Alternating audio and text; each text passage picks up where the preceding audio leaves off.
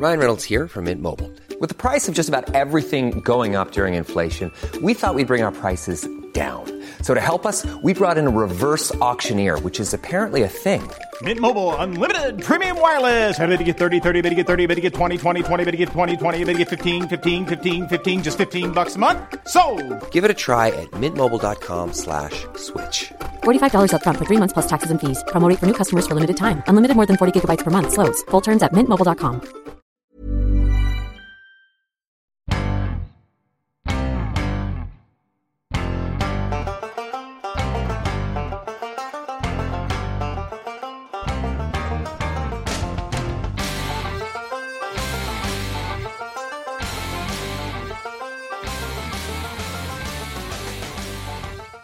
And welcome back to the Talking Blarney podcast with me, Stuart McNamara, and my co-host, Rob the Wrecking Ball Cross. Oh no. Maybe I was a boxer as well in America. Did you kill a man?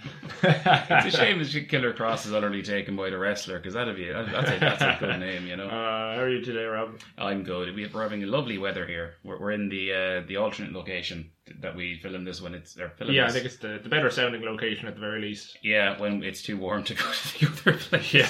Lovely weather here. We're having um, not the best news at the moment with the coronavirus. We have a partial lockdown in not our not, yeah. where, we, not where we are. We're lucky enough, and uh, I'd still be working good weather because of it. Yeah, I, I'm still working remotely for the time being. It was supposed to go back to the office on Monday. That's no longer hhappening. But yeah, uh, sure enough, we'll stay positive. We'll stay positive. We do our best. Uh, but uh, let's get into the, the, the meat and bones, the the meat and potatoes. If bony potatoes. The bony potatoes, a big, delicious lumper. What's uniquely Irish today, Stu? So we've a bit of unfortunate news this week in that John Hume passed away. He did. So I think in his memory we'll probably do uniquely Irish this week on him. Absolutely. I know that as a resident historian, you'd be more versed in his career and yeah. life than I would. So why don't you start us off? Well, well, I, I guess in a, a nutshell, John Hume was widely regarded as one of the greatest Irishmen ever. Been described as our Martin Luther King by the late John Lewis, another civil uh, rights icon in the U S that passed away not too long ago. And yeah, he was a, a, a nationalist, but a, a, a nationalist in, in Northern Ireland who always stuck by peace. Now, we kind of explained a little bit before when we did the, yeah, the we, foreigner about... We've explained the yeah, conflict in the North, or with the as, North. As best as we could. Yes. But effectively, John Hume came from the nationalist background, predominantly Catholic, as we as we discussed, yeah. and he was saw a lot of injustice that was happening in the early sixties Northern Ireland um, by the Protestant, predominantly Protestant uh, Unionist um, government at the time, who had an overwhelming majority, and it was they were denying uh, Catholics one man one vote. When it came to local elections, they would always rig the, the, the, the local electoral yeah, areas. Yeah. So they, that, let's say... They if were all was, housed in the one Catholic area. Yeah, they would kind of have it that if there was a Catholic area, it would never be on its own. They'd put it in, they'd split it in half in with two larger Protestant areas so that there might only be one Catholic councillor in each ward, where there would be like a Catholic ward, a predominantly Catholic ward of about... Yeah, basically... Nationalist ward of about four or five. Gerrymandering is the term, yeah. Uh, was going on. Then there was um, issuing with Catholics... Generally, now I'm going to say Catholic and Protestant interchange, but generally speaking, in the city of Derry, where he was from, yeah. and I am calling it Derry, by the way, it was predominantly with Catholics, and there are some sectarian things there as well involving the, the Orange Men, the Orange Order, and the Apprentice Boys of Derry, which I'll discuss in a moment. But it is, there was definitely at the time, it was a lot of r- religious tension, as not just nationalist versus unionist, because there's, you know, people of mul- multiple faith communities involved still. So in, in particular in Derry, the, the, the civil rights organisation Northern Ireland started there, and this was about peacefully protesting against the treatment that Catholics were getting there. They were not allowed to organise in large number. They had lost, they were getting discriminated against in housing. They had asked for McGee College in, in, the, in the city, and this is the second largest largest city in Northern Ireland, let, let's point out by a sizable margin. They were asking it to be made a university, yeah, so that yeah. Belfast had Queen's University and there would be a university then in Derry. But they decided to build the University of Ulster, as it became, in a in a tiny little, predominantly unionist town called Coleraine. Shocking. I wouldn't believe it. And McGee didn't get it. This caused a lot of... Uh, civil rights marches and protests um, as a result of this, because these citizens are arguing, well, we identify as Irish and we're Catholic generally, but we're like, well, if you're going to say that we're British subjects, then we want the same treatment as every other Englishman, Scotsman or Welshman would. And that's what they were saying. And their piece of protest was attacked by the R U C, the Royal Ulster Constabulary, who were the police force at the time, overwhelmingly Protestant. A lot of them were also involved in the Orange Order, which is a, a Protestant fraternal organisation. Think of it like the Freemasons, who like marching and wearing their bowler hats and their orange sashes on the twelfth of July in commemoration of the uh, Battle of the Boyne, when, you know, a Protestant Dutch king came over and invaded the United Kingdom to get rid of the Catholic king. It's we won't go into all of that, but it's for a different podcast. It is for a different podcast in history. But so John Hume was involved in all of these things, peacefully protesting, and he got involved in politics. And he, he wasn't in favour of the I R A, as we discussed before, in their yeah, struggle for freedom. He was all them. about peace, refusing to involve in violence. And after Northern Ireland's Parliament was was dissolved in nineteen seventy-two because the Troubles had started, the, the, the Bloody Sunday in nineteen sixty-nine happened, where twelve unarmed civilians marching through Derry peacefully were killed by paratroopers. Yeah. He actually Murdered. didn't attend that. He, he did. Um, the Bloody Sunday one, no, he was at the previous week's one. Sorry, my, apo- my, my apologies. And he, he knew correct. that the next one was going to turn violent yeah. if it had went on. Because yep. there was one, it wasn't at one, one of the beaches, and they were forced away by the That's police. right, that's right. Yeah. Um, so my apologies, Stu. I was there, There's a lot of bits, yeah. there's a lot of this here. And in fairness, I did spring it on you, you while did. I had a chance you to look did. at the documentary before we started. I, I did study this for the Leaving Cert, for, for my exam before college for history. We did we studied this in, in detail. Um, Which shows kind of how important this man was yeah. for the... It's it's worth kind of noting as well that he and a group of other people, uh, including Seamus Malland, um, uh, John Devlin, I think, they set up a new political party in nineteen seventy-two, the, the S D L P, the Social Democratic Labour Party, which was a nationalist party, which which, which I was arguing for, like the nationalist communities and predominantly Catholic communities in the north, but from kind of, you know, as you can say, from Social Democratic and Labour Party was a little more kind of left-leaning. Um, and while we discussed before, some of the I R A were a little bit communisty and socialisty, in that they were very much uh, affiliated at, at one time or another to the Labour Party in, in down here in the south of Ireland. Uh, probably to the south of Ireland, talking about John Hume, uh, the Republic, or this part of the, the thing, and had nominal connections with the Labour Party in the United Kingdom. So, and it was all, and they, they were getting involved in an early peace agreement called Sunningdale, which was about getting, the very first time they talked about getting unionists, nationalists, and kind of the in between, the alliance in, into kind of together. That fell apart because of Ian Paisley and a bunch of um, unionist sieges, basically. There's no nice way of saying it. But John stuck with his guns. He, he, he kept trying to push to these compromise things of working with unionists, sticking to peace, and even through the eighties when they tried to get another peace agreement through, which would be like have what we have today in the north, which is, you know, unionists and nationalists working together. That didn't go through due to unionist opposition again. And it's it's really when you get to the nineties and the I R A have a ceasefire. Sinn Féin, who we said at war varying times, the political wing of the I R A, had gotten rid of some of the vestiges of their previous uh, characteristics under previous leadership when Gerry Adams took power, and really were trying to make uh, a movement for non-violence at least. But a lot of the unionists refused to negotiate with them, and it was John Hume really who said, look, I have been representing this nationalist community, you know, to the United Kingdom, to the world, because I was willing to go to Parliament in, in the United Kingdom, take the oath and take my seat there. Yeah. Even, you know, putting the oath, saying I take this oath in order to represent my constituents, and then swearing allegiance to the Queen, which was too much for Sinn Féin and a lot of other nationalists. Yeah. But he got them to the table in in the nineties, ninety-eight. We get the Good Friday Agreement, the Belfast Agreement, where we finally had peace in Northern Ireland. We had everyone sitting at a table willing to work to each other. And himself and David Trimble, who was the leader of the, the Ulster Unionist Party Party at the time, their famous image of them standing on stage with Bono, who we don't like Bono, but we'll give Bono, we'll give Bono a pass on this. Bono was there for no reason. And with their long struggle they had, they managed to, they both won the Nobel Peace Prize for this, it's worth yeah, saying. I mean, and as he should have, this should is have. A, a huge conflict that he yep. was able to, to and temper down. He became a Deputy First Minister of Northern Ireland, sort of the joint Prime Minister of Northern Ireland, if you will, under this joint administration with the Unionists and Nationalists and the Alliance Party. And um, he retired in two thousand one, but still was still was very involved, was still involved in the European Parliament, still gave speeches everywhere, still was very passionate about going to America, telling the, the U S congressman there's a lot more work to be done here. And yeah, every I mean, time... That, that was one thing that I found very interesting, was his connecting with America yeah. to, to get help. I mean, wasn't it uh, Kennedy's grandfather or grandson? I'm not sure. One of the Kennedys anyway, who actually like sent him a telegram being like, if you need me, yeah. send me an old telegram back. And he did, and he even met like Jimmy Carter, who's still going. Absolutely. Oh, Jimmy, I, I'm starting to think that nothing building houses. I'm, I'm starting to think that nothing is going to kill Jimmy Carter. Don't think anything could at this stage. I think I don't like. I honestly don't know who's going to who's going to blink first, the Queen or Jimmy Carter at this point.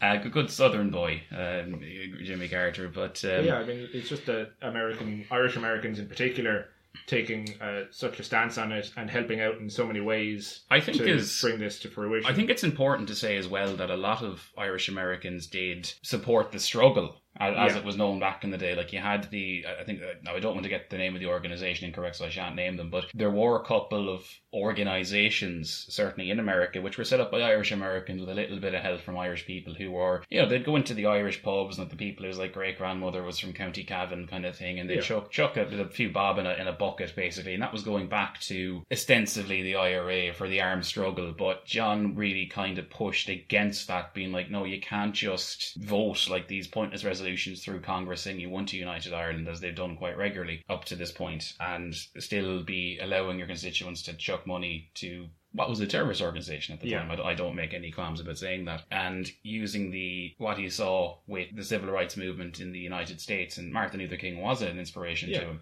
And the, the funny saying. thing is that at the same time, I think in a lot of things that I've read, the civil rights movement was also inspired by the struggles in the North as well. So it there was, was kind of this this co uh, it's a inspiration. Bit of, it's a bit of both, really. You, you can kind of talk about what and which inspired which, and I think definitely there was inspiration in, you know, sixty-five kind of onwards yeah. from the, the U S civil rights movement. I think a lot of protest, peaceful protest, comes from Mahatma Gandhi yeah. and things like that. But Gandhi's main thing about doing hunger strikes comes from an Irish Republican in the nineteen twenties. Uh, I'm going to, Thomas McSweeney. I was going to say Thomas McCurtain, but he was a Lord I R A, uh, well, Sinn Féin Lord Mayor of Cork during the War of Independence, and he was imprisoned, you know, for just, you know, he was elected rightfully Lord Mayor of Cork, and he protested against the British burning Cork to the ground, even though the British said we did it ourselves, but I don't yeah I don't know I, I don't know how we did that, Stu, but Look, unless uh, we were doing it for the insurance, there's no way we're burning down our own city. He's out there with the petrol. It's like just a big bus full of Limerick lads coming down to burn Cork. It's like no no we're we're uh, we're here on holidays, we didn't yeah. burn anything.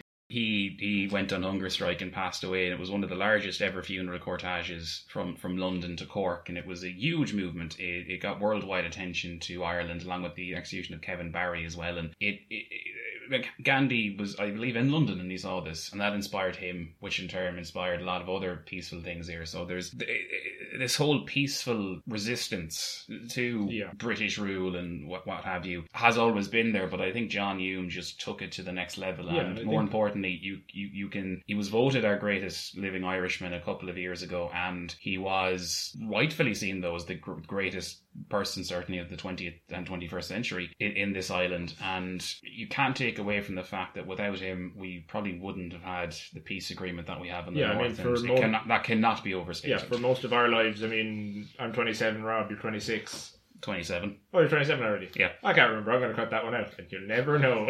I get confused sometimes. Either way, most of our lives since we were about, what, six, we've had...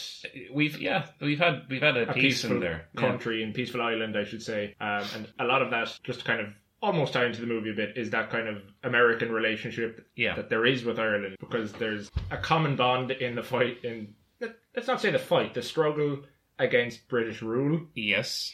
Which there is a lot of between us. We both have that uh, that in common. We do. And I think there's a bit of a brotherhood there almost. We, you know, Irish people went to America and some of them came back, as this movie seg- segue nicely yeah. in, into the movie. And that is an important theme, but certainly this wouldn't have been done without uh, people like even to his credit, Ronald Reagan like, push, pushing there, Jimmy Carter, J F K, and Bill Clinton in particular, who did did a, a lot of work in getting this through, along with John Major. And as much as I dislike Tony Blair for other reasons, and Bertie Ahern as well, I have to credit both of them for getting this the Good Friday Agreement through, yeah. and for John Bruton as well, and previous Taoiseach to helping it go through as well. But yeah, so I think in yeah. summary anyway, if you don't know a lot about John Hume, go onto YouTube, find a few documentaries. There are a ton, because he's done a lot in his storied career. I- I and, uh, I think as well, it, it, if I just say something briefly at the end, uh, John passed away last week at the age of about eighty-two. Now, he had Alzheimer's for the last few years, and I, I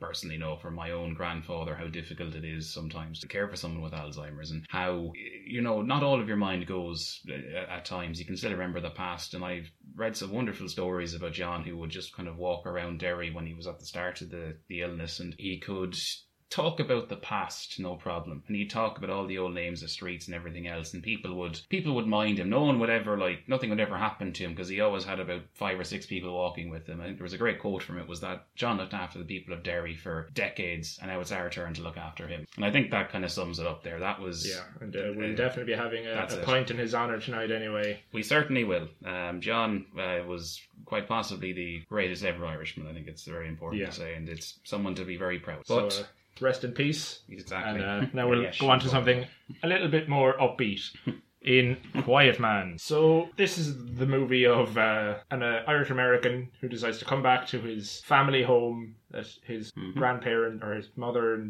had left. Yes. So long ago, and uh, he's clearly a very rich man at this point. I don't know, they, they don't really address it, but he just kind of buys whatever he wants. Yeah. But uh, uh, while there, he sees a, a lovely Irish lass, and uh, it's kind of the story of him trying to marry her, and uh, everything that goes along with it. Yeah, and it, it, I, I guess in a sense it is, a, I don't want to say the, the classic story, but it is...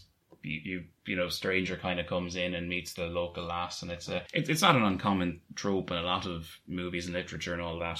Yeah. So it's directed by John Ford, who has an astonishing one hundred forty-seven director credits. A very, very famous director. I mean, I, mean, I a fantastic director. Yeah, uh, he's done the likes of The Grapes of Wrath, and actually The Play on the Stars, which is uh, another Irish play by my, Sean O'Casey. My very favourite play, actually, as uh, Stu would know. Yeah, I, I, I love Sean O'Casey's work. I think we both had to read it for uh, secondary school in our day. I actually live not too... When I'm in Dublin, I my... I don't live terribly far from his birthplace, and that is actually being turned into, I believe, a museum, is what they're I discussing. I imagine so. I mean, it's seminal. Like, if you're, if you want to kind of get an opinion of what Dublin is like, literally in this time frame, uh, definitely read The Plough and the Star, Shadow of a Gunman. Uh, fantastic, fantastic writer. Yeah, we might have to do that movie at some point. Oh, well, so I, I, I'd recommend. They did a, a play of it recently that was featured on O R T, where they had it shot in the place in Dublin where oh, it originally was, yeah. the North, and they had locals actually acting the parts, and it was fantastic performance, I must say. Well, then we'll have to do that at some point. Put it on the list.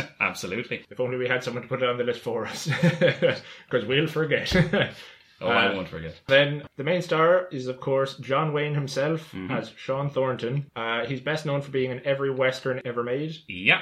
It's uh, it's odd, though, that the... They got a Mongolian to play uh, an Irish-American. Oh, dear. I, I, I, I, I feel that, you know, his... Genghis Khan was, was not one of his uh, better film roles, I don't think, Stu. I, I prefer to think him of... But him he's like... such a natural Mongolian. I, I think I, I think of John Wayne, I much prefer to think of The Quiet Man. Uh, you know, him as Rooster Coburn in... Um, What's that film? His name I keep forgetting. You know the one I mean. Uh, in Shaun, the Sands of Iwo Jima. Yeah, that's, that's that one. Yeah, so it's a, pretty much every Western ever made, and then one where he played a Mongolian for some reason. So then we have Irish-born Maureen O'Hara, mm-hmm. who plays Mary Kate Danaher, who's John Wayne's love interest. Uh, so she was born in Ranelagh in Dublin. Very nice part of Dublin. Uh, she was actually in the original Miracle on thirty-fourth Street. She was. I've seen that film several times. And The Parent Trap. Yep. So, you know, she had a very storied career. I think I believe that this was actually her favourite movie she's ever done. Yeah, she's talked about... She only didn't die too long ago, isn't it? Yeah, I think she was actually, from what I read, listening to the film score as she passed away, which is quite sweet. That yeah. She loved this film so much, because it was actually kind of a passion project, really, between... It really, herself and John Ford. Ford and Wayne. Yeah. And and Maureen O'Hara as well. He uh, they agreed like on a handshake uh, yeah. to that she would help him out with this and star, because she was really one of the first actual Irish kind of stars in Hollywood. Because she, you know, Maureen O'Hara was Irish. She yeah. wasn't Irish American like John Ford was. She was actually Irish, and you know played a good part. And we'll, we'll talk a little bit about later how that actually helped the performance and things like that, but I have a few nice bits and bobs I can yeah. talk about that. So then we have Barry Fitzgerald as Micheline Og Flynn. Yep. Uh, so he's also Dublin born. Uh, I didn't see anything very familiar that he was in, but uh, he was great. Uh, oh, I loved him. He was very, he was very he kinda, much that. He's probably the instigator for that kind of character. You see it with Darby O'Gill is very similar as yeah. well. That kind of the, the wizened old Irish man. It's very much shrunken down. And if if um, I'm a big my other favorite Irish playwright after uh, Sean O'Casey is John B. Keane, and there's a character uh, Tricky Dicky uh, Richard O'Leary is the matchmaker in the in the matchmaker and yeah. the other pieces he's done. And this is, I think, definitely where a lot of the inspiration for the two of them came from. It's like, I can't remember which was quite first, but they're very similar. It's like that old matchmaker kind of, oh, kind of Irishman. It, it, it's a trope yeah. almost in certain Irish stories, but very genuine, I think, as well. Yeah, and the man can drink. I mean, oh, he sure can. Where do they leave the battle? I just love it. The horse, the horse always stops inside the pub as well. Oh, it was brilliant. And then the last kind of major figure then is Victor McLagan as Will Danaher, who is Mary Kate's brother in this, which yes. is strange. There's quite quite a quite an age gap there, clearly. Yeah, I think it was like thirty years or something. But between, well, I believe between the two actors, Maureen O'Hara was in her thirties uh, when she shot this, and he was sixty-four. Yeah, so pretty so, much about thirty years, and it was weird because one of my notes is literally uh, the daughter-wife kind of situation again. And then I just went back and scratched it out, wrote in sister, because I was proven wrong. It's it just it, it it's weird I think that they chose that when being her daughter would kind of have played the same-ish. I can kind of see that. I, I suppose, I don't know, I mean, I, I might, I'll, I'll talk a little bit about my family history in, uh, when we're doing the review, because there, there are relevant points to it specifically, right. But, I mean, I did have, uh, my great-grandfather was married twice, because his first wife died when they were quite young, so he did have, let's say, children from two wives, and there was a bit of an age gap, so not that big. Yeah. But I, I suppose in one sense Ireland, it wouldn't be so there's, uncommon. There's yeah. not a, it I, wouldn't surprise I think, such an age gap. I think there's, like, there's definitely an age gap between the two of them, but I think it's being played as it might be about ten or a little more years. I don't think it's being portrayed as thirty odd years, so I, I, I'm, I'm willing to accept that. Yeah. Yeah. Even said it was her uncle, I'd be like, okay. But yeah, father would have kind of just made a bit more sense, but yeah. I suppose it doesn't really matter too much. But this guy, what a, a giant of a man. I thought it, He's just, huge! He just looks like Shrek. He really has that build, like if, if, if they had decided to do some kind of live action Shrek in this yeah. time, there's your guy. Just paint him green and I, watch him go. Because like John Wayne was not a small man. Oh yeah, he was a big fan. He's I bigger. Think he he's, says it in the he's movie. Bigger. He's like six three or six four or something. And like he says, I think six six six and like fourth or something like that. I think something mad, yeah. yeah. But this guy's bigger than him, and not just taller, like bulkier. Like I could fully think that he's able to like because I think when I saw because he first comes in in a silhouette. Yeah, and uh, we're kind of already going into spoiler free, so we'll just continue yeah. with that. Uh, you just kind of see him in the door frame, and you can't actually see yeah. him, but his outline and like.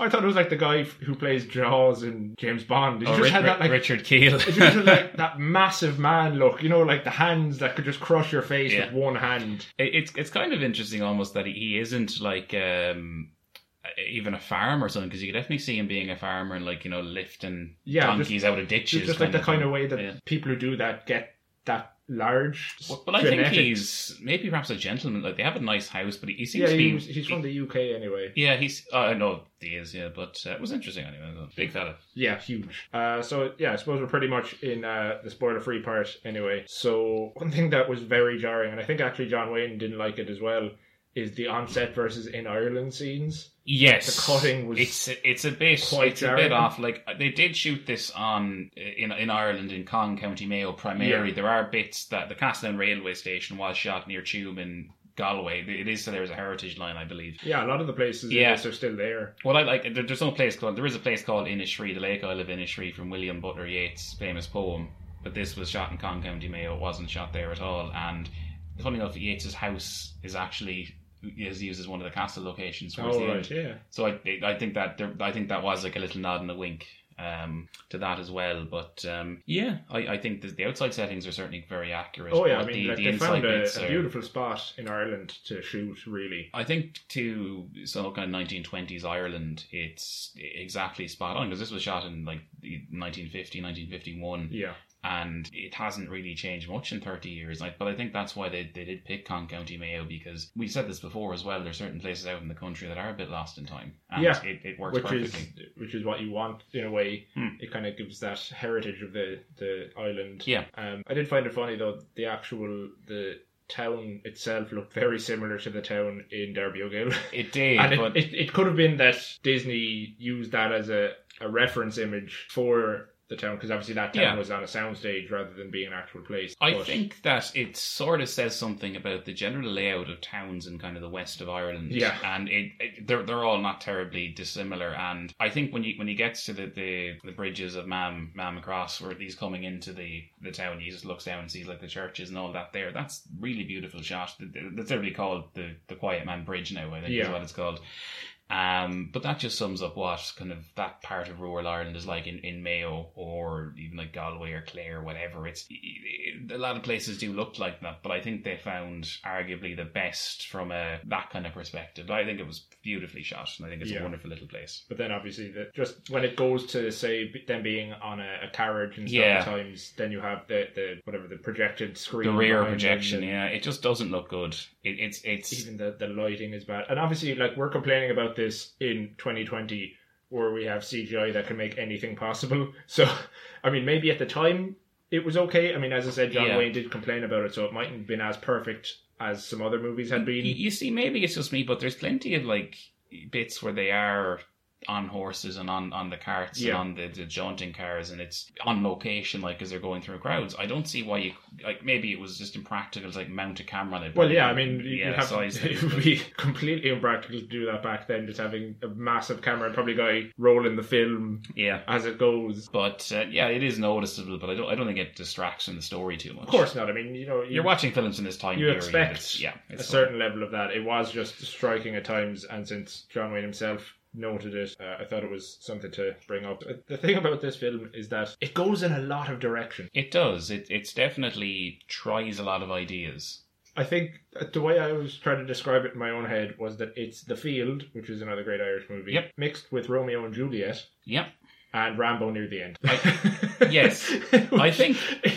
Like, you'd never expect it to mix these three movies, but they did, and it kind of works. I think that it does work, and it, it's very much The Field is... um a John B. Keane play, yeah. and it's it's a very similar kind of... We might we'll probably review that film at some point, actually. Yeah, I'd of love course. To. I, field, I, I, just, but I mean, it's, without it, going into too much detail, it's a guy a, buys a field. An American comes over, buys a field, there's a dispute with the other guy. Um, they actually inserted the love interest into the film a little bit more. Yeah. The film is not as faithful to the, the original play, I would well, say. Well, it's not that, a, that long of a play, I don't think, from what I remember. No, compared to translating it to a movie. It's uh, three acts, if I remember correctly, but it, I quite enjoy it as well. But um, it uh, it does follow a similar kind of plot line, but it's I like what they kind of do with it, but it, it I think a lot of it um, is a bit perhaps outdated, but that's and it's set in nineteen twenties Ireland, being shot in the nineteen fifties in Ireland. So yeah. I suppose these old concepts of like dowries and your honour and all that, it's a bit, it doesn't reflect as well, because it's set one hundred years ago from, from now. But um, at the time it would have still been accurate. Would have been in living memory for everyone. Yeah, sure. Uh, it's just, it is a, a funny kind of combination of movies in that way, and we'll, we'll get into more about why that is in spoilers. Uh, one thing that I noticed is that uh, there are power lines in one of the shots. yeah, no, I... When they're coming into one of the... There, the, there the is. The main town, Castle Town, I think. Yeah, that's that wouldn't have entirely been the case back then. I, I know this because my grandfather was involved in the rural electrification, yeah. and they, I'll tell you, they didn't have electricity out there at the time. We didn't yeah. really until really the nineteen twenties, later nineteen twenties when we were... Well, it doesn't say explicitly when this is set. It, it's certainly yeah. after independence, so it's probably... Sure. It's between about nineteen twenty-two and probably nineteen twenty-eight or something like that by the sounds of yeah. it. Um, but then the next scene, it kind of... It's all better because they have a big sign for Lion's Tea. They do. There's there's quite a, there's quite a nice these little things. I know they have one for like uh, Will's... Uh, gold flakes oh, yeah, cigarettes yeah, on, as well it's just, just on the train, which is which I think is, is quite accurate for the time as well, and the whole thing of the train being delayed for four hours because of the Mayo uh, oh yeah Mayo the fines or whatever. Uh, the whole curse of the Mayo team is something else we, we won't get into today. But uh, I thought that was quite accurate. And the, the same things with a lot of Irish trains, particularly rural, when before we had like unified train services, it was um, they were notably unreliable. Percy French had a famous song from the West Clare. They're not Railway. Much better now. They're actually on time ninety-eight percent of the time, Stu. It's what like, about that two percent, Rob? I'll have you know I'm a big train spotter and I will not take disparagement here or anything incorrectness here. Rob's mom is outside. It's not going to work, dude. Yeah, it should be grand for this time. We'll cut that. No, we won't. Never cut anything, Rob. That's what I always say. Keep the trash in with everything else, because it's all trash anyway. So we'll um we'll. Uh, what's the fucking so I suppose the last uh, kind of big thing to talk about that isn't really a spoiler is the Talking Irish, which I quite liked, I, I must say, and um it's it, it's good that Maureen O'Hara, who actually is Irish, did this because she can speak it, and I think more importantly, actually speaks the correct dialect as well. Stu, I, I didn't notice any issues with that, did you? Yeah, no, like I mean, I'm not great with the old Irish myself, and only caught a few of the words, but those words I understood. So yes, I mean, she, what she says is, um, I had this written down: "Nirlig me mar Kela is shock malaba lama rare querme fwiniov era cola e omiola cola miola cola." So basically what she's saying is, Father, I didn't sleep in bed with my husband last night. He slept in uh, by the window in a... She's like trying to work out how to put sleeping bag into Irish, because it was it's a very alien concept. Yeah, to I mean, the, that, the that is people. Pointed out a couple of times in the movie that they just don't understand why you'd need a sleeping bag. Yeah, so she's trying to translate it in the priesthood, but she basically just says, I couldn't sleep with him in the bed last night and he slept by there, and then he starts giving out, or he's like, oh, you can't do that. Then the salmon comes and saves the day. Oh, yeah. Uh, we'll get into the salmon. Uh, so I suppose we'll give our reviews and then we'll jump into spoilers, because there's a lot of this movie and not a lot of it can be said without spoiling. Yeah. So uh, what do you think, Rob? Crock of Gold. Really enjoyed this film. Um, I've seen this multiple times and I think it's possibly John Wayne's best film, definitely Maureen O'Hara's best film. I'd go as far as saying possibly John Ford's best work as well. It's beautifully shot. I love the soundtrack to this as well. It's beautiful. I really, really enjoyed this film. Yeah, uh, I'd have to give it a Crock of Gold as well. I didn't enjoy everything. I think I was kind of surprised when it went on as long as it will. I'll discuss that a little bit later. Yeah. And I know there's some trivia about there that. Is, there is. But uh, it was kind of, as I said, just with the, the kind of the three different kind of plots with the field, Romeo and Juliet and Rambo kind of coming in, it felt a little muddled. But overall, it, it was a good story and you get to go through it. And obviously, we're talking about a time when movies weren't action in your face all the time.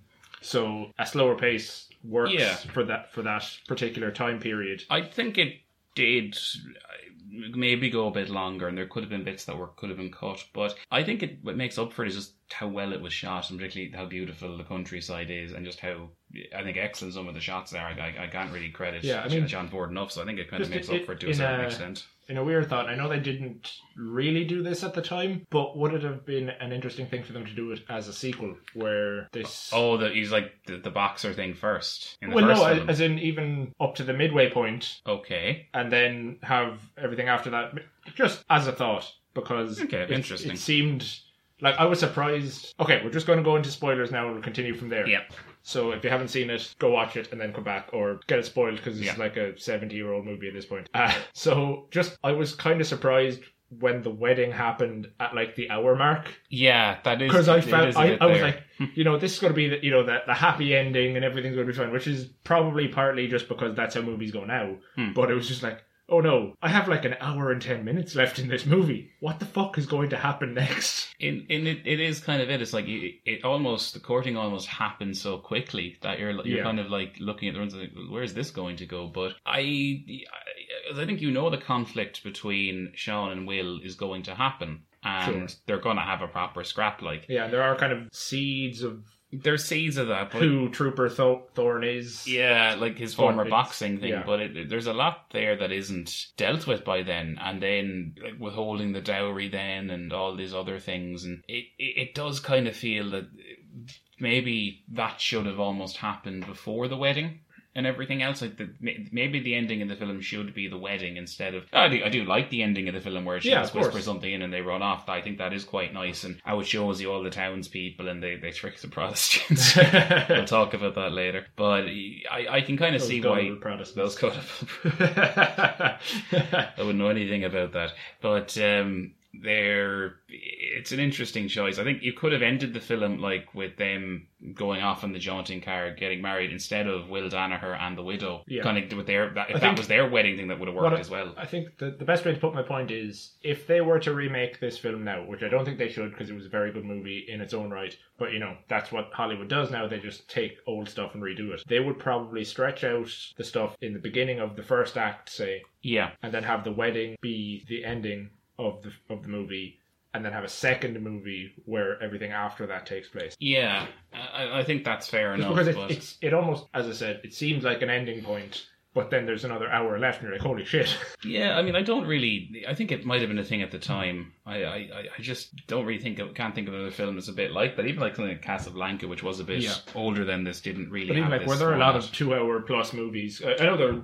Even generally, two hours is about standard, really, because just you know reels of film and all that. It was yeah. two reels of film was standard, so I, I, you know, beyond that, I'm not really too sure. Right. So, what else have we got for? Well, okay, we'll, we'll kind of go from the start, say. Yeah. So he gets in uh, on the train and uh, he starts asking for directions, and he gets the most Irish response. Everyone offers every con- single direction. Person. It's like, well, you know, you want to go down this way, and if you're looking for the salmon or the trout, you have to go over here. And it's like, that's exactly what happens in Ireland, because yeah. everyone has their own specific way of getting somewhere.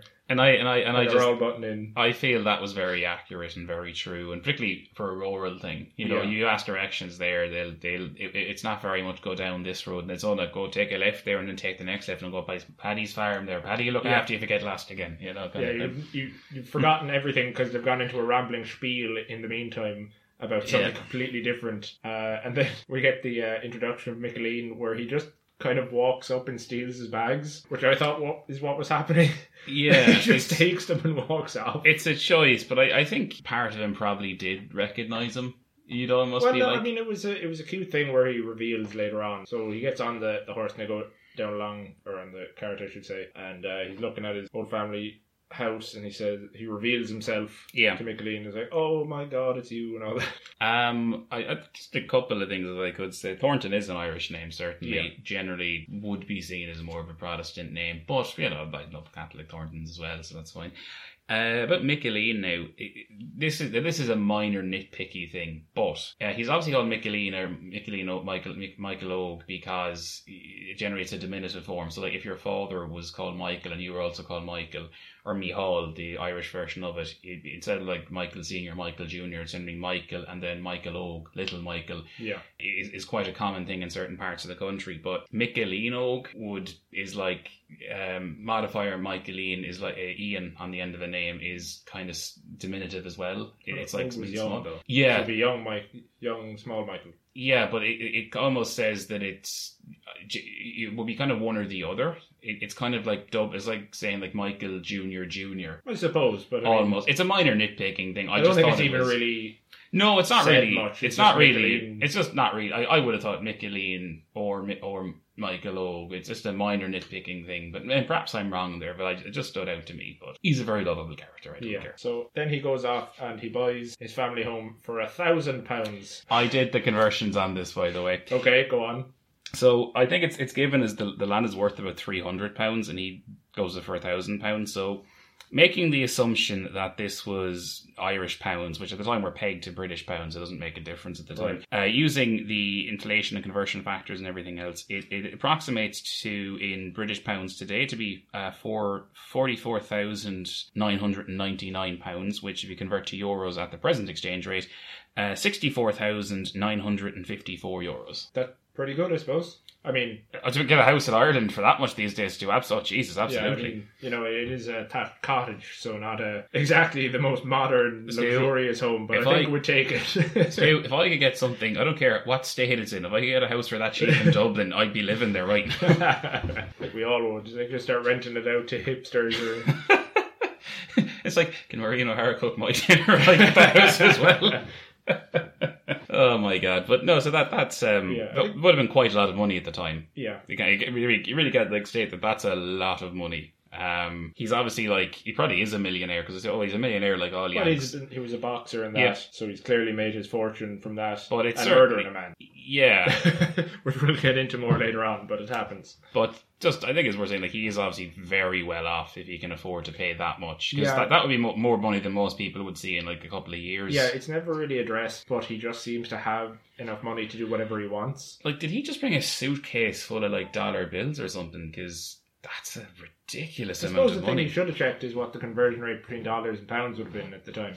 That's a fair point, actually. I I, I think, no, well, certainly st- sterling would have been stronger than dollars at the time, I would have thought. We'll do it another time. Either way, yeah. Um, just as an interesting aside, uh, one thing I did like is the the characterisation of Sean's uh, father being sent to a penal colony. I thought the grandfather was sent was to a penal colony, and the father died in the town. That's why the mother left to America. Possibly, I, not. I thought maybe, that's maybe what it I'm was. Mistaking it, but just because that is another part of our history. That, transportation uh, to Australia. Yeah. Yeah. So if you're Australian, you're probably related to us because everyone over there. A lot of them are Irish. Yeah, it was like if you committed a crime that didn't immediately result in a hanging, you could be just sent to penal servitude. Basically, you'd be sent to Australia and just work there, you know, and then yeah. eventually you might come back. And, you know, it's it's in the, the song The Fields of Athenry, Michael Eyre taking you away if you told rebellion scorn. Now you must live in Botany Bay. So, yeah, there you go. So it's a, it's nice to have that kind of historical accuracy in, in it, I suppose. Uh, one thing I found really funny was the first time that Mary Kate sees Sean, she looks like she's about to vomit for some reason. Yeah, that's an odd choice, and I don't know why. I mean, she seems startled. I'm yeah, not even by just, it. Just but. like she's just disgusted by the look of him for some reason. Because I think I think like it, it, again, I get the point across. The other thing, she's beautiful, and it's Maureen O'Hara, so she yeah, is, she is gorgeous. And John Wayne isn't a bad-looking chap. I think he's he's very much kind of your rugged American kind of a look. Yeah. So I think I think it's kind of it's. Very much rugged di- Mongolian, Rob. Get it right. Uh, uh, racist. I, I think it's certainly she's certainly a better cut than the local fellas in the village by the by the look of things. Yeah. Um, on the local fellas in the village, it was only at the end of the film that I realised those two lads were I R A. It's yeah. never brought up. And then near the end, it's like, it's touched. Oh, are the I R A in on this? It's like, where did this come from? It's touched a little bit in the pub at the start. I think that... Um, because I know they're looking through his bags with Micheline. Yeah, but I, I think Micheline says, mentions them about being in the I R A then. Because I think they, because they refer to him as Commandant. Oh, and, yes. And then he says, oh, the war is over now, boys, for now. The struggle is over now. Because so this, so it, it's like this would have been just after the independence. But I presume they must have been like anti-treaty I R A then, because... I have no idea. But... Well, because they were pro-treaty. They'd be, they would be, they would be Gardaí, or they'd be in the army. They, I presume these are just... And they seem young enough as well, so they... It, They must have been like fairly young when they were fighting yeah, the Brits. I assume for the movie they just wanted two I R A lads in there. Yeah. But it just it just caught me off guard. Obviously I missed something earlier on. But yeah. It's just like at the very end they get these this characterization they haven't had the whole time where it's like, oh, they're in the I R A, okay. Uh, it was like, oh, it's like it, we burn your house.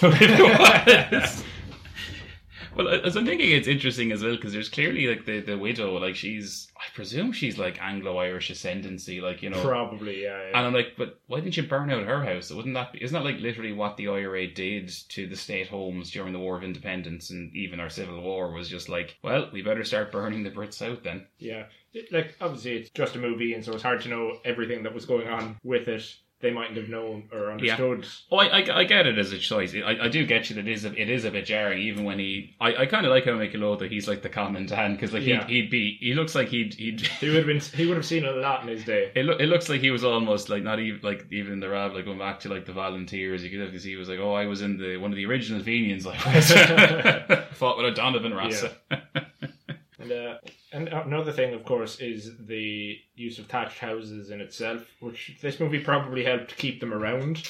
I think so. I mean, it's. I think we know that there's still thatched cottages. I mean, if you ask me about a thatched cottage, my first thought would be Derry, County Limerick. They still have, they're yeah. famous for having kind of still their thatched cottages, but um, it's not a million miles off. I think uh, certainly for when it's set in nineteen twenties Ireland, that's not uncommon. I, oh, I, I, I think I think that's actually completely fine. I don't take any issue with that.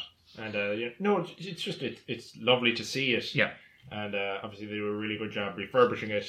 in the movie yep. then, and uh, they do look lovely when they're all touched up and painted right. And I think it's I think it's really nice though when he, when they do go to the, the house and just how it's run down, but clearly he's like, oh, the fire is on and he's trying to yeah that was that was weird. Because I was just like, is she hiding in the shadows in the room? Because the way it's shot, you're just like... Yeah, it's hard to tell where she is. It looks like she's just, and like, then he just hiding behind a curtain. As yeah, well. And then he just breaks the glass window of his own house. Which is weird, because like, but there's a massive storm. You're going to have to fix that, mate. Yeah, and then she re- tries to run out, and then they kiss. Yeah, which is a bit, you know... Yeah, I mean, look, it, we know it was a different time. We can't excuse it. I think there, I, I, there is. I read an interesting piece actually uh, from a New Jersey newspaper, and I was looking this up, and it, it's specifically about this film in the in the Me Too times, is what it right. says. And I had a read of it. I, I think it's fair enough. Like the bits where he's like dragging her through fields at the end is a bit. Yeah, that got a yeah, bit much. It got a bit Very much. much. However, I, mean, I think it's it is worth saying that. Um, She is a very strong female, and I think... Oh, yeah, willfully, might say. Yeah, and I, I think that it's...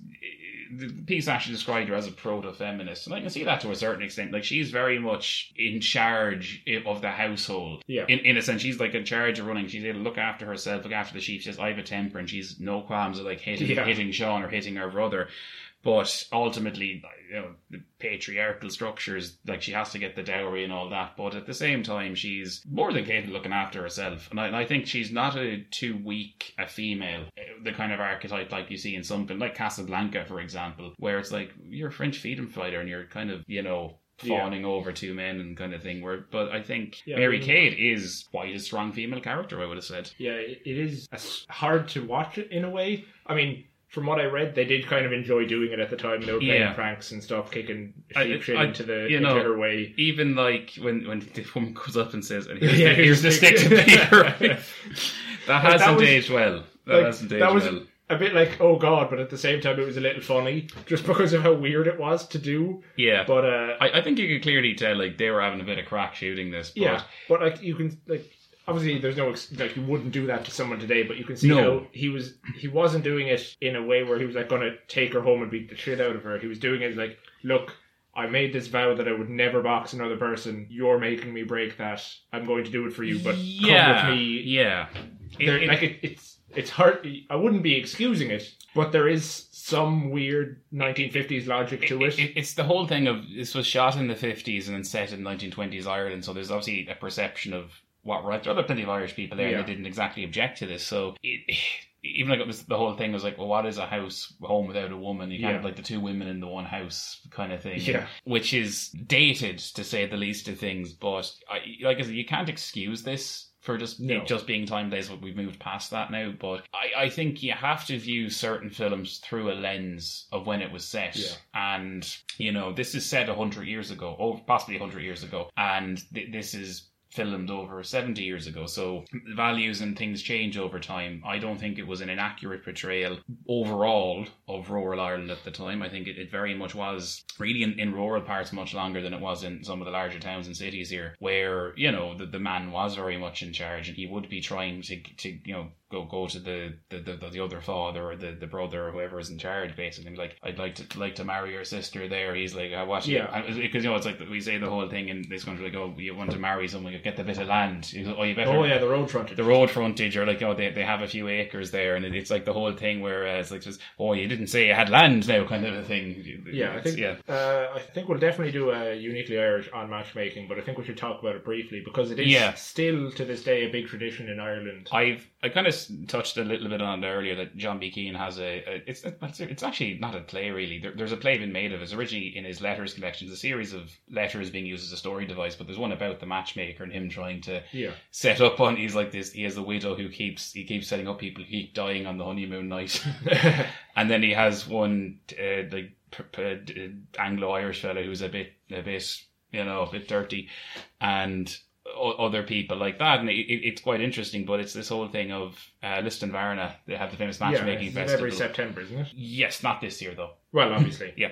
And I, and I and I will note List and Varna. They they modernise. They now do same sex, and they do As everything. I mean, I, I love that there was a great interview with the matchmaker, and he was just there like this. I'll tell you, you tell me what you're looking for, and I'll find them. And clearly, this this old Irish fella just going, I don't care if it's two women or two men or a man, man and two women. Man, woman, or sheep, I'll find it. I think he'd go, well, that's the Roscommon matchmaker you went there, too.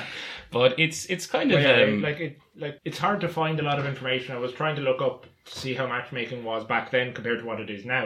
It, it's kind but, of you know, it, I suppose like back in the day in kind of Ireland, if you wanted to, the kind of goal was just get marry someone, have kids, and like look after yeah. the farm you're in there, look after whatever. And but you would have had the thing like chaperones and that. Absolutely, so all been, yeah, like, yeah. There'd been a, a, a strict protocol in terms of courtship and all of that that you do see in the movie. I don't know if it's exactly accurate. No, I, I would have to do I, a bit no, more no, research. It, it would be fairly but... accurate. I, I know from talking to... I used to watch this film with my grandfather. He was a massive mm. John Wayne fan, and he would tell me about his parents and even like some stories about my, my grandmother and her uh, parents as well. This isn't terribly uncommon there. Um, uh, cer- certainly at the time, they, they wouldn't have been allowed to go out without chaperones, particularly when this was shot. Yeah. Um, my... great-grandparents, I was lucky enough to know one of my great-grandmothers before she died, and she, you know, from what she was telling me, it's like, oh no, you weren't allowed to go go out with them at all. You had to, like, it was be her older brother yeah. used to, like, and he'd, he'd be, oh, and he'd, no, he'd be, you know, given, like, he'd be allowed to, to, to walk ahead of them, and they'd maybe hold hands or something, but he'd be there at the back, and he's like, oh, I didn't see nothing, you know.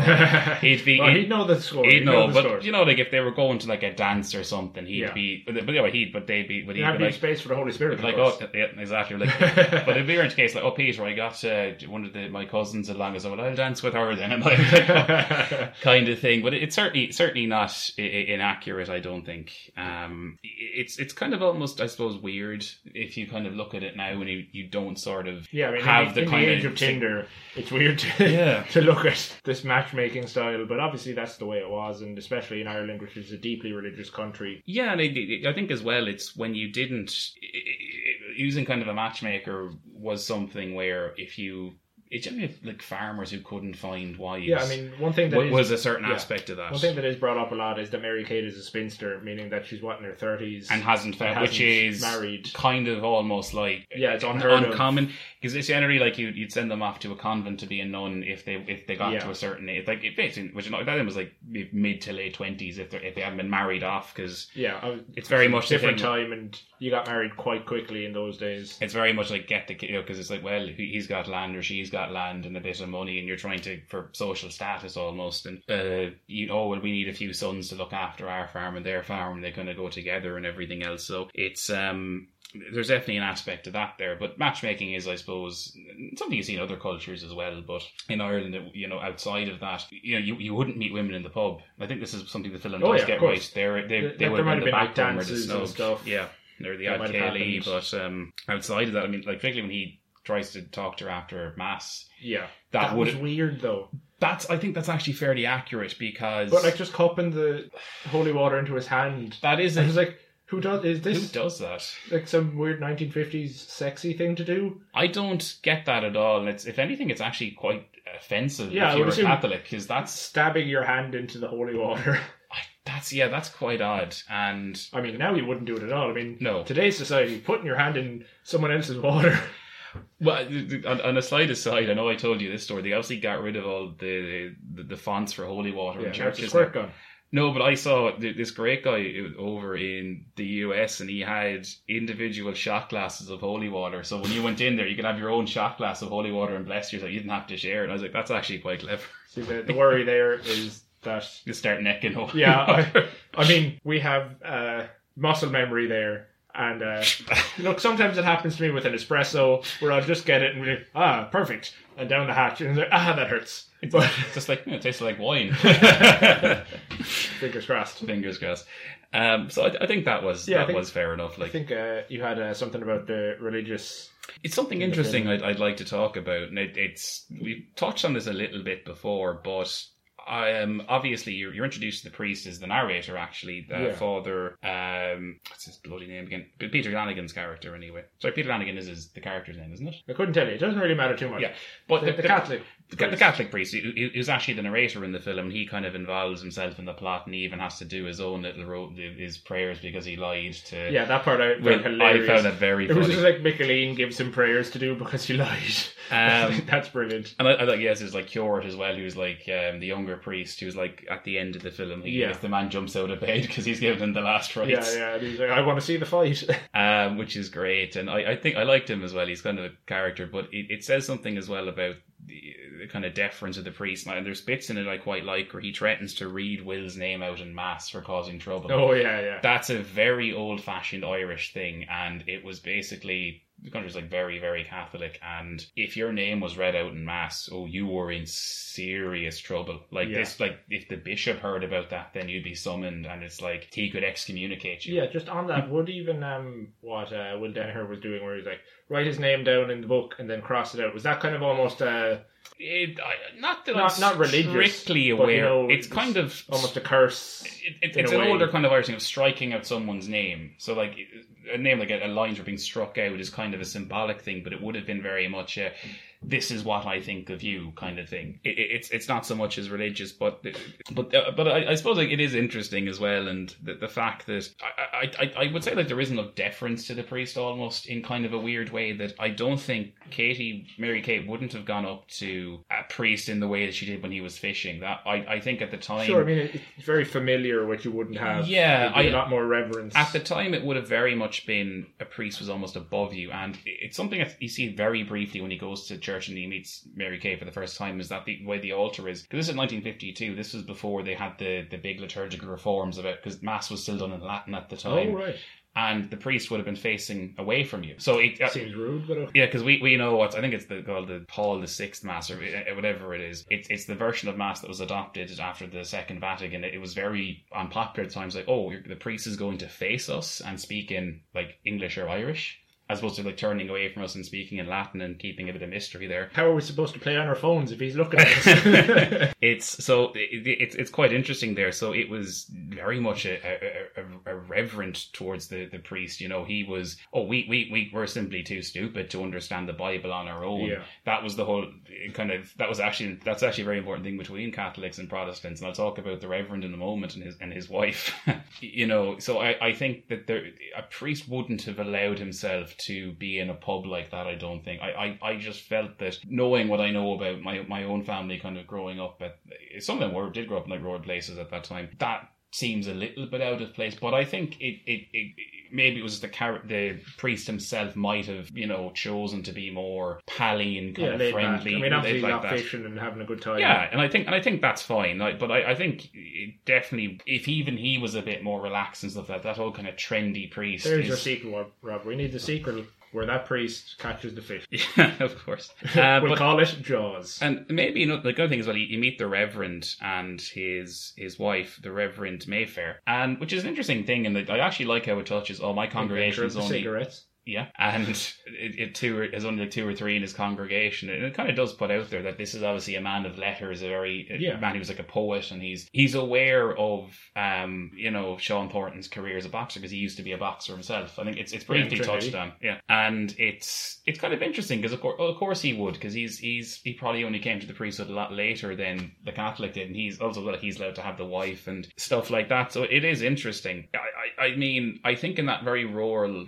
part of Ireland. Ireland, where this film is set in the time frame it is, like you wouldn't really have seen as much intermingling between Catholics and Protestants as I think is portrayed here. It, it, I th- and I and I don't mean that in a bad way. I mean this.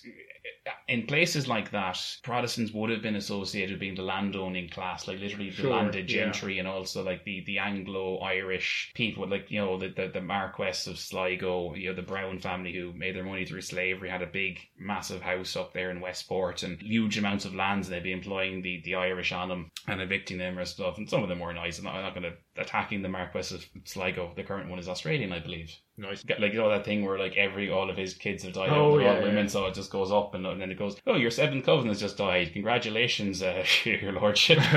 So I, I, I just think it's it's a bit perhaps here's historically accurate in my view, and I mean, I'd love to read more synopses about this film and particularly about religion, but I I don't know if the Catholic priest would have probably given out to him if he said, why were you over at the Reverend's house last night? Why were you talking to him? You should be coming to me about that. And because particularly at the time, if you stepped foot in a Protestant church, you were excommunicated. Yeah, was, was the thing. And, uh, I don't think they did too much research into that. Well, it's but, it, it's just it. I I just think it, it's always been the bit of the film that kind of made me think, surely they wouldn't have done that. And I think as well, Michael Oakes, the actor that played him, was actually a Protestant from Dublin, as was his brother, who was one of yeah. the other people in the film. And even like when the priests like cover their the collars so that the, the, the Anglican, the Church of Ireland bishop, the Protestant bishop comes down and they think to pretend like they're all Protestants. There's no way they would have done that, because yeah, if, their, if their bishop found out, they'd have gotten kicked out of the church for that. I think the, the last thing on that is... Before we'll move on, I don't want to drag yeah, no, like we'll, we'll get into a bit yeah. of trivia before we finish up, but just the the reason we're doing The Quiet Man is that it's clearly seen as one of the most quintessential yeah. uh, paddywhackery movies yeah. there is. And I didn't really see as much of that as I was expecting. I think, from what you were saying, there's a lot of... Um, it's an idealistic kind of...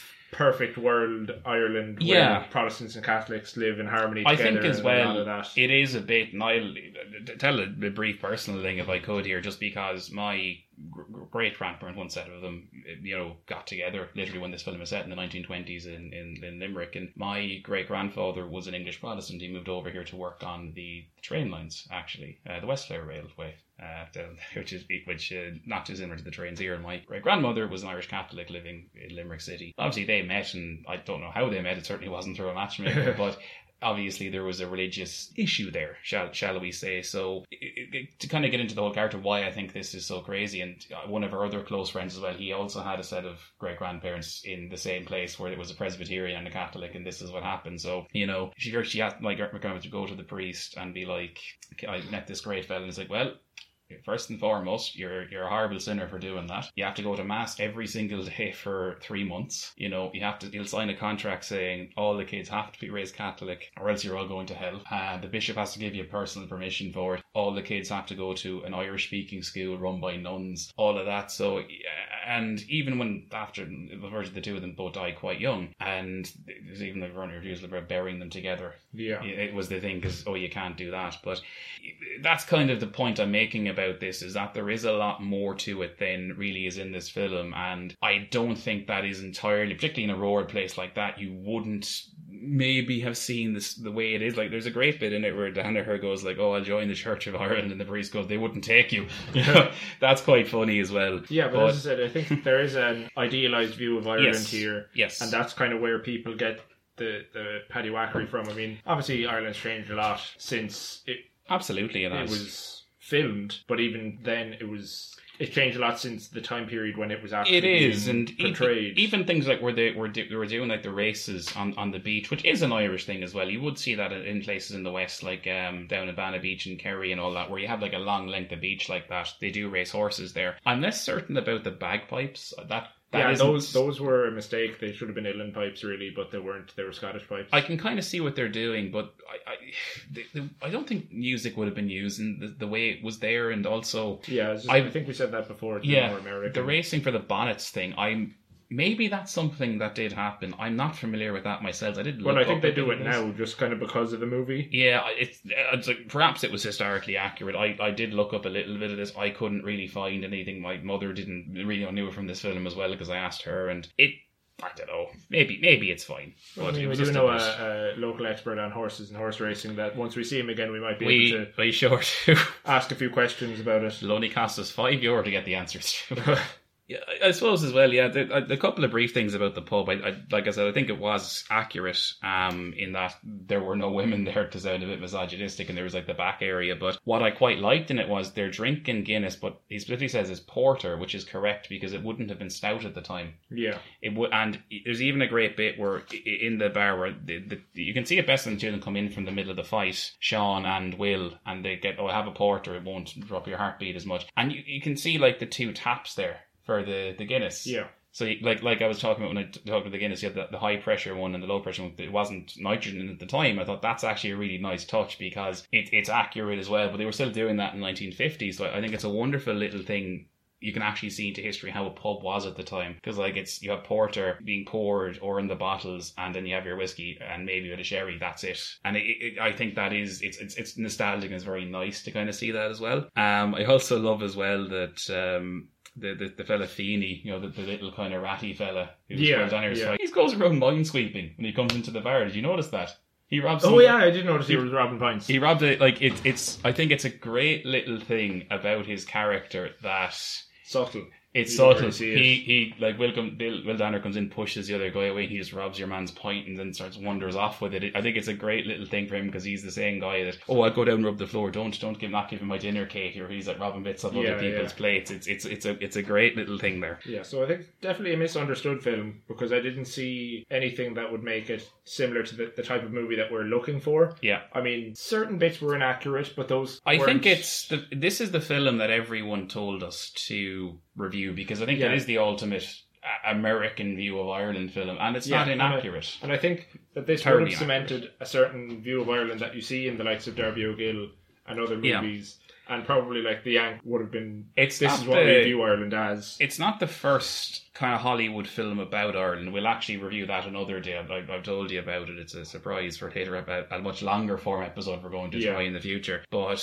It's this would have been the big one. This was the first really popular one before Darby O'Gill that presented Ireland in this way, and I think it did a good job. I, I think it's for what it is, like being set in nineteen twenties Ireland. I think it's accurate. It's enough. I think it's it is idealized, as I, I think we can all agree there. But as a piece of art, I think it's very well done. It's believable. It's beautifully shot in places on location. The music is outstanding. I really love the soundtrack on this. How it, it has like this the strings and the build up for all the tension and all the bits where they're running, and puts in like Irish airs and kind of jigs and reels to it, and even the yeah. songs they're singing in the pub. It's it's a wonderful little thing, and I I think it does a fantastic job with the music, I must say. And uh, Maureen O'Hara did all her own singing as well, which I think. Yeah, wonderful. Yeah, she's uh, really good. Great singer she is. Um, I suppose before we move on to any kind of other trivia and stuff, my favourite line from the film, uh, you can buy me a drink at your own wake.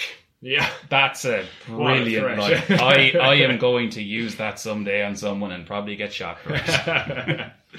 Right, so uh, into a bit of trivia. I think the most interesting one is that what Mary Kate whispers at, at the very end is completely unknown. Yeah, we have no idea what it is. Uh, it was only known between herself, John Wayne, and uh, John Ford. Ford. So it's something, obviously, maybe she only knew it and John Ford knew it, and it shocked him, and then they ran off. Whatever it was. But uh, we won't speculate. Maybe she said something to him in Irish. Oh. Yeah, you'd never. Uh, just some funny things that happened. Uh, in the in a scene in the cottage where the wind is, is uh, whipping uh, Mary Kate's face, uh, what is it? She kept squinting, and so John Ford screamed at her in the strongest language to open her eyes, and uh, she goes, uh, "What would a bald-headed son of a bitch know about hair lashing across his eyeballs?" And it's like. That's great, because that's exactly what Mary Kate would say in that situation, that really, like, fiery like she, Irish she girl. Just, she just gets her character no bother whatsoever. Yeah. There you go. Uh, what else have we got? So, when Ford pitched the idea to Hollywood producers, he was told that it was a silly Irish story that won't make a penny. I think he was very wrong. Yeah. I mean, considering we're talking about it now, and uh, a lot of people talk about it, I think it made its money back and then some. Uh, considering for Republic Pictures, it was the only movie that they've ever done, or the first and yeah, first and only movie that received an Academy Award nomination for Best Picture. Hmm. They normally did uh, low budget westerns and comedies and war pictures. Um, I think it, they're certainly earned them a lot of money. I think this is yeah. very well off uh, doing uh, film. When Maureen slaps John Wayne in the face, she actually broke a bone in her hand. Oh Jesus! And uh, they weren't filming the movie in sequential order, so she couldn't wear a cast to fix it. Oh God, that's off. Yeah. So going through the rest of the movie, she just had a broken bone in her hand. Um, it'd almost be interesting to go back and look and see if she was like holding her hand differently in certain scenes. Yeah, I I, I didn't notice it really. So they, I think no, they did like it quite well. Favoring her hand or whatever. Yeah, yeah, maybe. Especially you know like she was dragged across the ground later on through through horses. Yeah, that looked pretty rough. Yeah. Um, it was actually selected by the Library of Congress for preservation in the National Film Registry in twenty thirteen. Fair enough, I think it deserves that. And uh, one of the, the funny things is that in the movie E T, he's watching the movie The Quiet Man. Okay. And uh, he's got a psychic link to uh, the kid whose name I cannot remember right now. Elliot. Elliot, yes, of course. Obviously, I should remember that, considering. I'll be right here, Elliot. um, and, like, Elliot is... Uh, he's watching the scene in the, where she tries to run out of the cabin near the start. Yes. Or the, the cottage, I should say. And Elliot is recreating that with a girl in his class. Oh, because he's yeah, watching it. Yeah, that's and right. He, like, he, like, he's he's too short, and, like, a, like whatever way, like, it's getting really windy because of E T's nebulous powers. I forgot about it. And, like, this, a kid yeah. tries to, like, crawl between them, and then he steps up on the kid to kiss her. I remember it's that like, now, actually. It's like clearly yeah. just Steve, uh, Steven Spielberg giving a nod to a, a great film. In his own. I completely forgot about that. I, I remember I saw E T when they did the reshoot, the remake of it. Well, not yeah. the remake, you know, they they, they they remember they had to replace all the guns and walkie-talkies. And they put it out in the cinema again in about two thousand three. Which in retrospect, I'm like, why were they carrying walkie-talkies like that? Big A K walkie-talkies. Oh, God. So uh, I think that'll be about it for us. Next week, we're going to be watching Dancing at Lunasa. We will. A uh, great film with Meryl Streep, so we'll see how that goes, yep. considering we're actually in Lunasa right now. We are. So that'll be good for us. So, Rob, why don't you play us out there? Uh, thanks very much for listening, guys. We uh, appreciate all feedback, as like we said before. We'll probably throw this up on, I think, Reddit for a yeah. bit of attention. It's a, The Quiet Man. Uh, we're hoping as well you, you might like the new intro music on this. We've I, I've tracked it down, and we're hoping... We might make a few editing changes here that we hope you like. If you, if you have any feedback on that, please let us know. Um, you can reach us at Twitter at, at BlarneyPod, or you can email us at talkingblarneypod at gmail dot com. And this was by far the most requested film. So thank you very much. We've got a nice few things lined up in addition to Dancing with Lunasa. We've got things that are not just films. Yeah, and also no, a few, few good ideas. And also a few longer form episodes. There's plenty more where this came from. So yeah. for me, it's goodbye. Uh, just before we go, just please, if you would, tell a friend. Oh yeah, do tell uh, your try friends. To, we're, we're trying to build uh, an audience as best we can. If you have anyone you know who's interested in Ireland, uh, we'd love for them to have a listen. Just if everyone told ten friends, uh, which obviously is... They'd have more friends. Yeah. How do you get ten friends? Email us in. But uh, just if everyone told uh, a couple of people, uh, we could really grow and hopefully get better production quality then. Absolutely. We're we're going to be working on getting uh, two mic setups. Yeah, and hopefully. Eventually we're going to have to be recording this remotely again, but we'll we'll yeah, see how we'll that see goes. goes. So I suppose that's goodbye for me. Goodbye, Slán Abhaile. See you guys.